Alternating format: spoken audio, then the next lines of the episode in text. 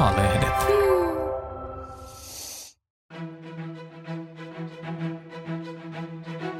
Eevan politiikka-podi. Totuuksia Suomesta.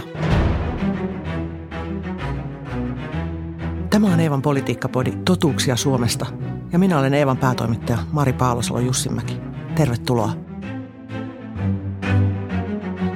Tässä podissa fiksuimmat tuntemani naiset kertovat, mitä meidän pitäisi tietää, kun päätämme tulevaisuudesta.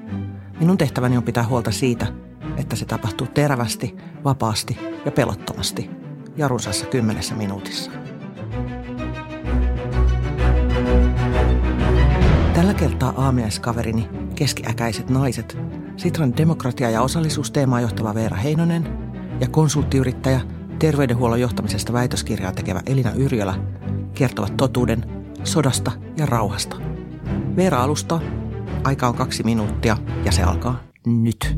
Jos aloitetaan siitä sodasta eka, niin, niin uutisia esimerkiksi Suomessa niin puolustusvoimien asehankinnoista niin tippuu nyt tasaiseen tahtiin. Eli meillä on tämä yhteinen jaettu ymmärrys siitä, että puolustuksesta pitää pitää huolta ja, ja Euroopassa on maasota, niin se on laajasti hyväksytty myös, että, että tota, puolustusvoimien täytyy tehdä hankintoja.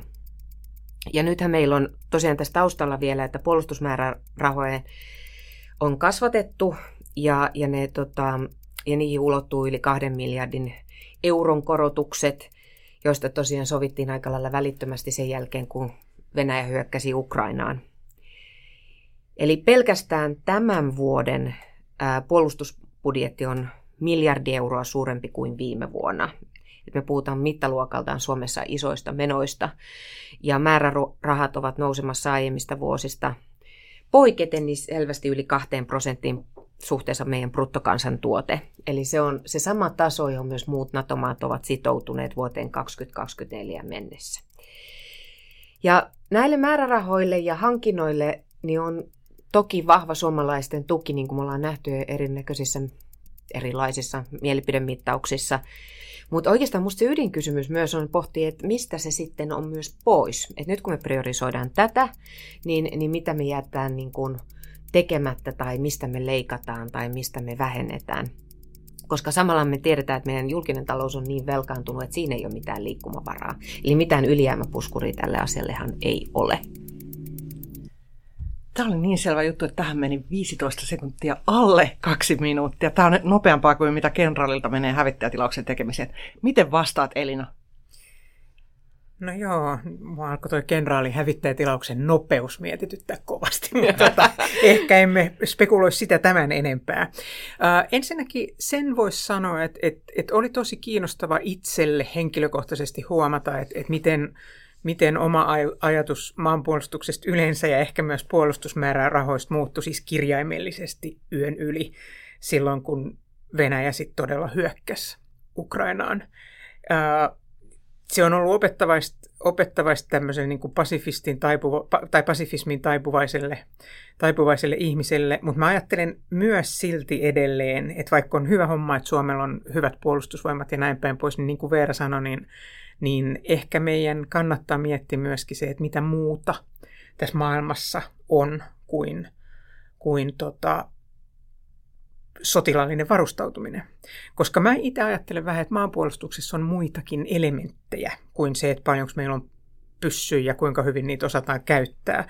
Eli, eli, eli tavallaan se, että, että yhteiskunta olisi ensinnäkin sellainen, että ihmiset kokee sen itselleen niin arvokkaaksi, että sitä kannattaa henkensä uhalla puolustaa – niin meidän pitäisi pitää tämä Suomi semmoisen, ja, ja, ja se tarkoittaa sitä, että meidän, meillä pitäisi riittää rahaa esimerkiksi koulutukseen, terveydenhuoltoon, vanhusten, vanhusten hoivaan, koska jos, jos tämä yhteiskunta on niin kuin, mä, mä en tiedä saako tämä Eeva.fi sanoa rumi sanoa, mutta jos tämä yhteiskunta on niin kuin paska, niin, niin, niin miksi jäädä tänne puolustamaan sitä? Ja, ja silloin mä ajattelen, että, että nämä perus instituutiot, joihin me on suomalaisiin totuttu luottamaan, niin on, on tärkeä osa maanpuolustusta eikä vaan sotilaiden touhut. Ja muutenkin se on tietysti tärkeää, että me ymmärrettäisiin, että tämä on myös meidän asiamme. Sehän on ollut aika kivakin ulkoistaa sillä, no armeija hoitaa, mutta et ehkä sitä pitäisi miettiä itse kunkin. Tämä on minusta hyvä toi, mitä Elina nosti, niin kuin, että, on muitakin asioita, joihin kannattaa satsata, että, että yhteiskunta on niin kuin, yhteiskunnassa on hyvä kestävyys ja, ja tota, kyvykkyydet puolustaa itseään. Ja tässä minusta on ehkä kiinnostavaa huomata, että, että kyllähän se jotain kertoo ää, niin kuin Suomesta, että et, tota, tuossa meidän maanpuolustustahto niin kuin on niin korkea, eli peräti 83 prosenttia vastaajista totesi, että jos Suomeen hyökätään, niin olisiko suomalaisten mielestä ne puolustauduttava aseellisesti. Ja, ja se on ihan poikkeuksellinen sen korkea, jos me katsotaan monta muuta EU-maata.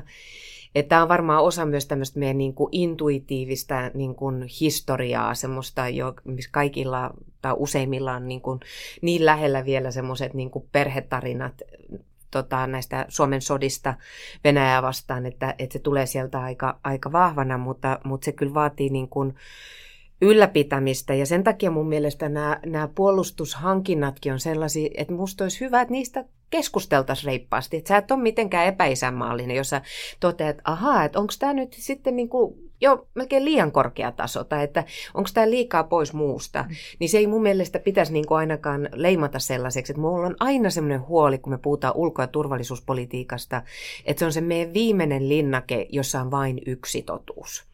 Että tämä NATO-prosessi oli hyvä esimerkki, että yhtäkkiä kun todettiin, että suomalaiset on muuttaneet mielensä, niin suit sait sukkelaan NATOon ja ei pahemmin niin kuin siitä pulistu. Ja sitten kun mä katsoin Ruotsin keskustelua, jos oli vieläkin puntarointiin, niin kuin että, että siinä on tämmöisiä puolia ja tämmöisiä puolia. Ja mä jotenkin toivoisin, että tässä kohdin me kasvattaisiin vihdoin aikuisiksi. Että se on ihan ok, että me kaikki mietitään näitä eri näkökulmia ulko- ja turvallisuuspolitiikkaan. Toi on, toi on mun mielestä hyvin kiinnostava ja, ja tärkeä näkökulma. Ja tota, mietin just sitä, että, että toki asiantuntijavaltaa on monilla elämänaloilla ja, ja ehkä meikäläisessä keskusteluilmapiirissä se on vielä aika korostunut, koska ei ehkä ole totuttu semmoisen ruohonjuuritason kansalaistoiminta tai sitä ei oikein niin pidetä relevanttin yhteiskunnallisen toimijan, mutta onhan totta, että jos miettii esimerkiksi nyt sotavarustelua, niin totta kai sotilaat on sen varustelun asiantuntijoita.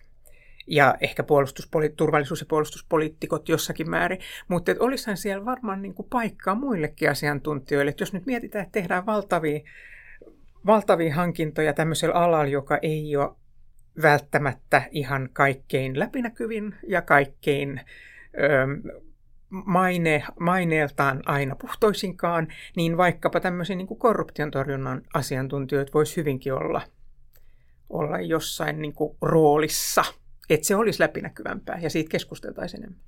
Tämä on minusta mielenkiintoista, kun sä nostit Elina tämän, koska tota, se, mitä usein ei ehkä ymmärretä tuosta Saksasta, niin, niin sehän on todella tämmöinen niin kuin, ähm, vahvojen kansalaisjärjestöjen ja, ja, ja tota, oikeastaan hyvin moninaisen ja monimuotoisen demokratiakeskustelun maa. Ja siellä muun muassa Saksan puolustusvoimat, nyt kun niihin tuota, to, teidän todella isoja ää, satsauksia, eli tämä niin kutsuttu Zeitenwende, joka tarkoittaa sitä, että Saksa rupeaa varustelemaan itseänsä sotilaallisesti todella mittavasti, niin johtuu ehkä osin Saksan historiastakin, niin se halutaan tehdä mahdollisimman läpinäkyvästi. Ja siellä on tämmöinen järjestö kuin Transparency International, joka tulee tekemään heidän kanssaan sitten tämmöistä auditointia, että he katsoo niin kuin, tapoja, että miten niin kuin ylläpidettäisiin sitten myös saksalaisten luottamusta siihen, että Saksa varustelee itseään. Jälleen kerran historialla on vaikutus vaikutusta, mutta mä en ikinä näe, siis läpinäkyvyys on niin kuin aina niin kuin tae siihen luottamuksen ylläpitämiseen ja kasvamiseen.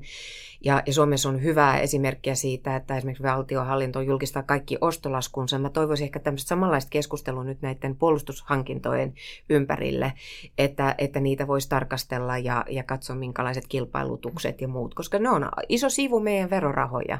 Ja silloin se on jokainen veronmaksaja niin, niin tota, ja täällä, täällä oleva ihminen niin on myös niiden omistaja. Mm. Näinhän se on. on. Ja tota, tällä hetkellä tämmöisellä kansalaisille tulee ehkä vähän se fiilis, että kun puolustusvoimat keksii jotakin pyytää, niin rahakirstuvartijoilta tulee heti leima paperi ja kenties vielä 50 pinnaa tai 100 pinnaa lisää siihen päälle varmuuden vuoksi. Et, et sitä ehkä toivoisi toivois tosiaan, että siinä, siinä niin varmistettaisiin sitä, et, et, ja, ja myös siis sitä, että ne rahat tulee oikein käytettyä. että ne on järkeviä ne ostokset, mitä siellä kenraalit nopeasti tekevät, niin kuin Mari tuossa viittasi, viittasi hetki sitten. Kiitos. Tähän onkin sitten hyvä lopettaa, koska kertausharjoitukset odottaa. Samalla kun tankkaamme raketin heitin ajoneuvojamme, voisit sä Veera vielä tiivistää kolme totuutta sodasta ja rauhasta? Mieluusti. No, lähdetään itsestäänselvyyksistä, eli Euroopassa on sota ja on ilmiselvää, että puolustuksesta on huolehdittava. Silti mä kehottaisin valppauteen, että mistä kasvavat puolustusmenot otetaan pois. Sitten mä sanoisin, että toi ulko- ja turvallisuuspolitiikan pohtiminen, niin se oikeasti kuuluu meille kaikille. Eli, eli kuten kaikki yhteiskunnalliset kysymykset, sitä me ollaan Elinan kanssa nyt useamman kertaa peräänkuulutettukin tässä podissa. Joten ei ujostella osallistua keskusteluun, ja ehkä me ollaan nyt vihdoinkin vapautuneet viimeisestä kylmän sodan pidäkkeistä suhteessa itäiseen naapuriin, eli reipasta keskustelua. Ja tärkein viimeiseksi, maanpuolustusta on muukin kuin sotilaallinen varautuminen. Kiitos Elina, kiitos Veera. Siinä olivat tämänkertaiset totuudet Suomesta. Muodosta omasi, muista äänestää ja vaadi poliitikoilta parempaa. Keskustelu jatkuu osoitteessa eeva.fi.